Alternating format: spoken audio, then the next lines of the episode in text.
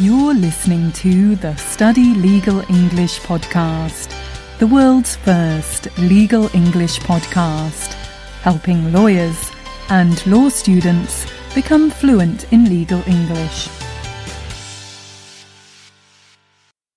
Hello and welcome to episode seventy of the Study Legal English Podcast. I am your host, Louise, and today's episode is all about the sentencing of criminal offences.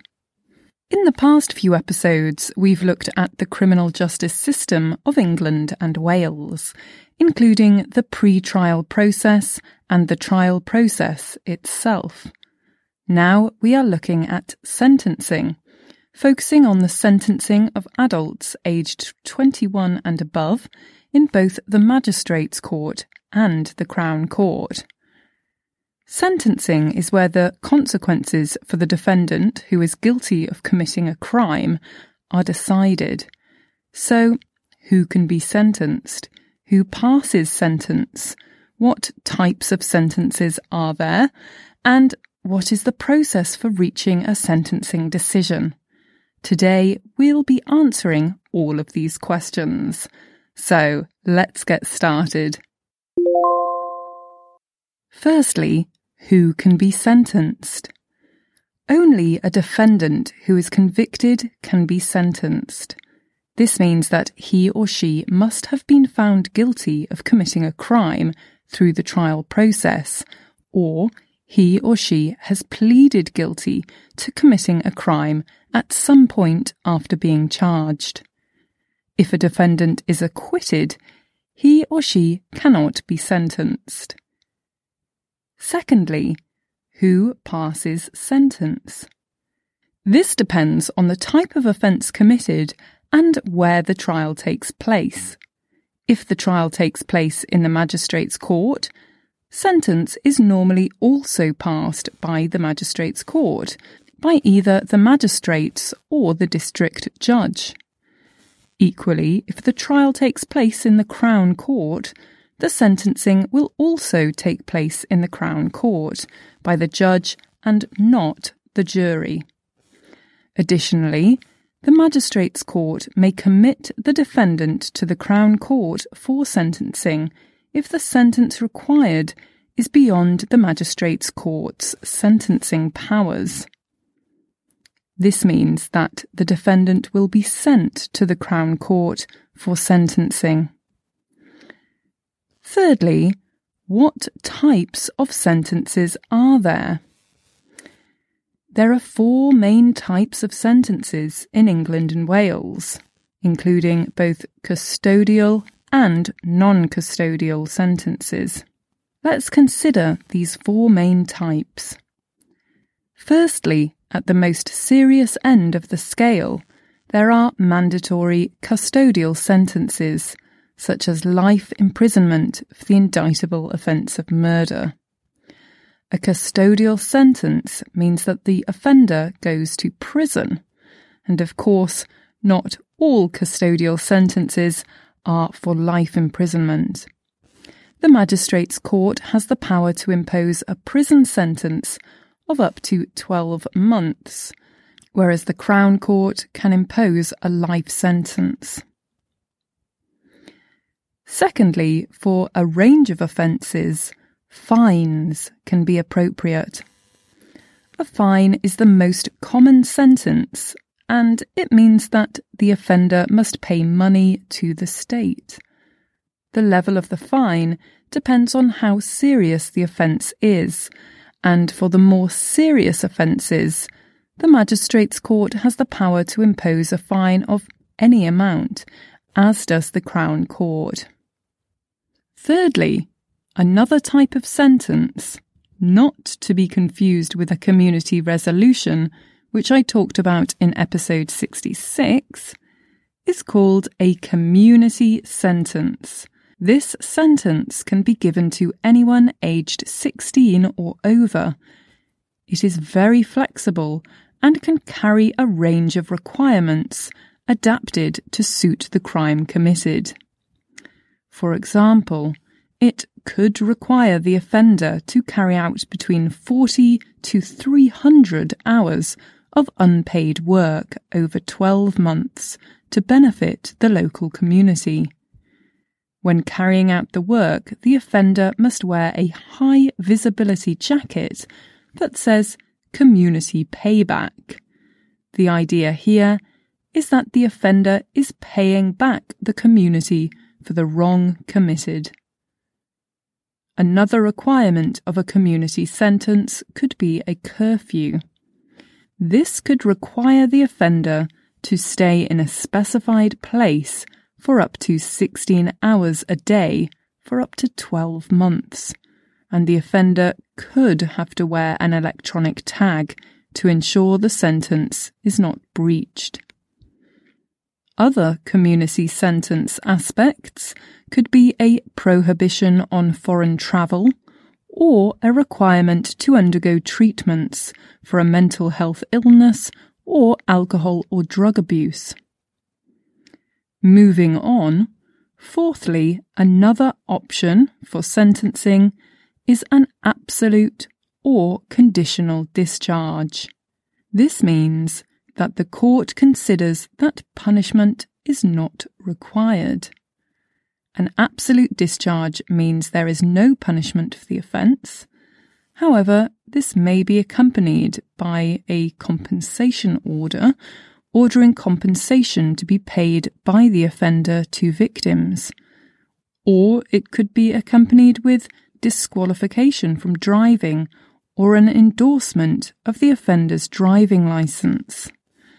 Now, an endorsement normally in general English means something positive. It means to support. Here, however, it means something quite negative. It means that something negative is recorded on the driver's licence.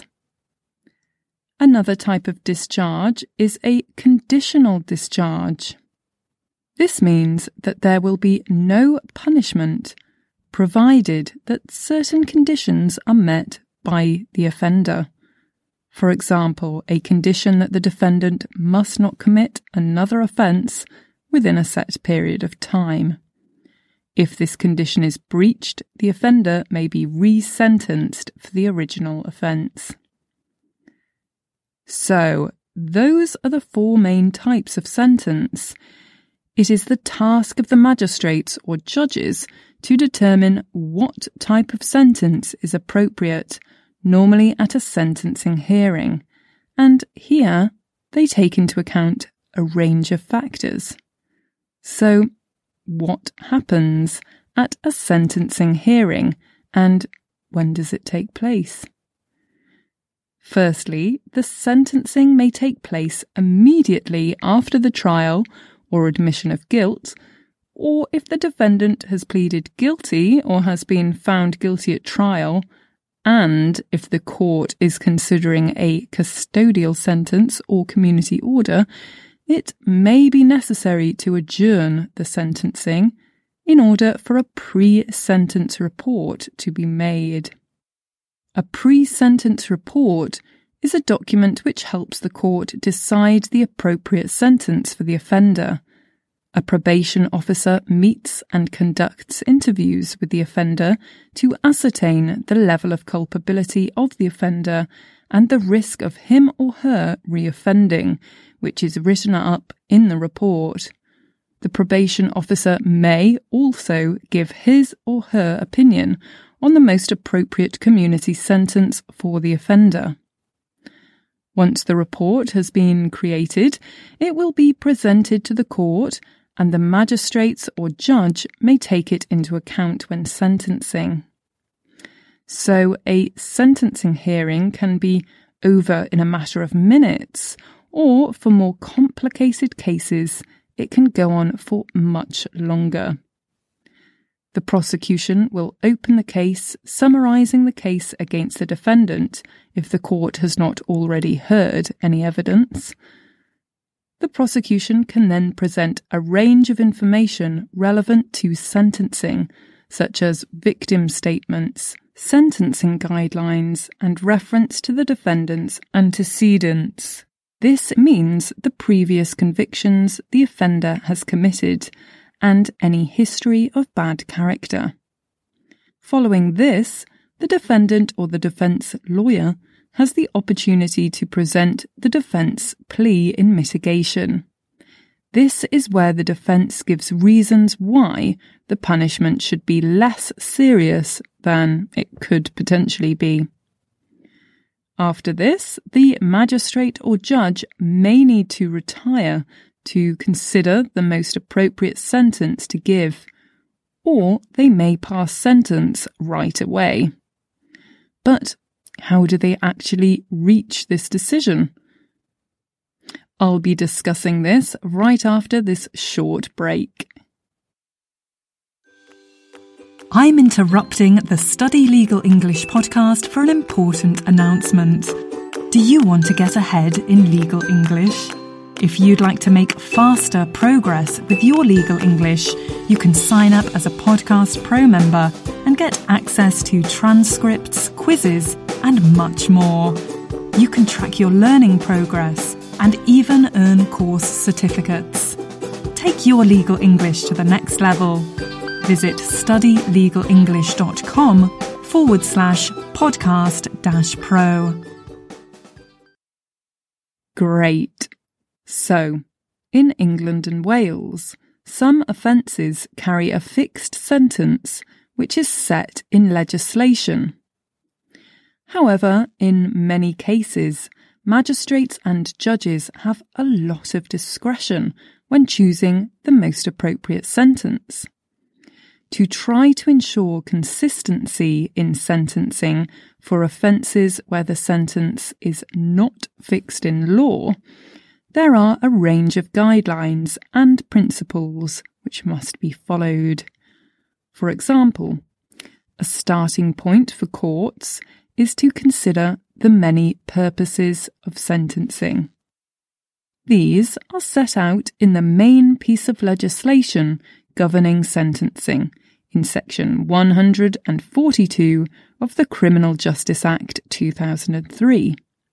Here, it lists the purposes as the punishment of offenders, the reduction of crime, the reform and rehabilitation of offenders, the protection of the public, and the making of reparation by offenders to persons affected by their offences. Achieving all of these purposes is certainly no mean feat. Another guide for the courts are the Sentencing Council's guidelines on sentencing, available for both the Magistrates' Courts and the Crown Court. Factors that the courts should take into account are the seriousness of the offence. For example, the more serious the crime, the more serious the sentence.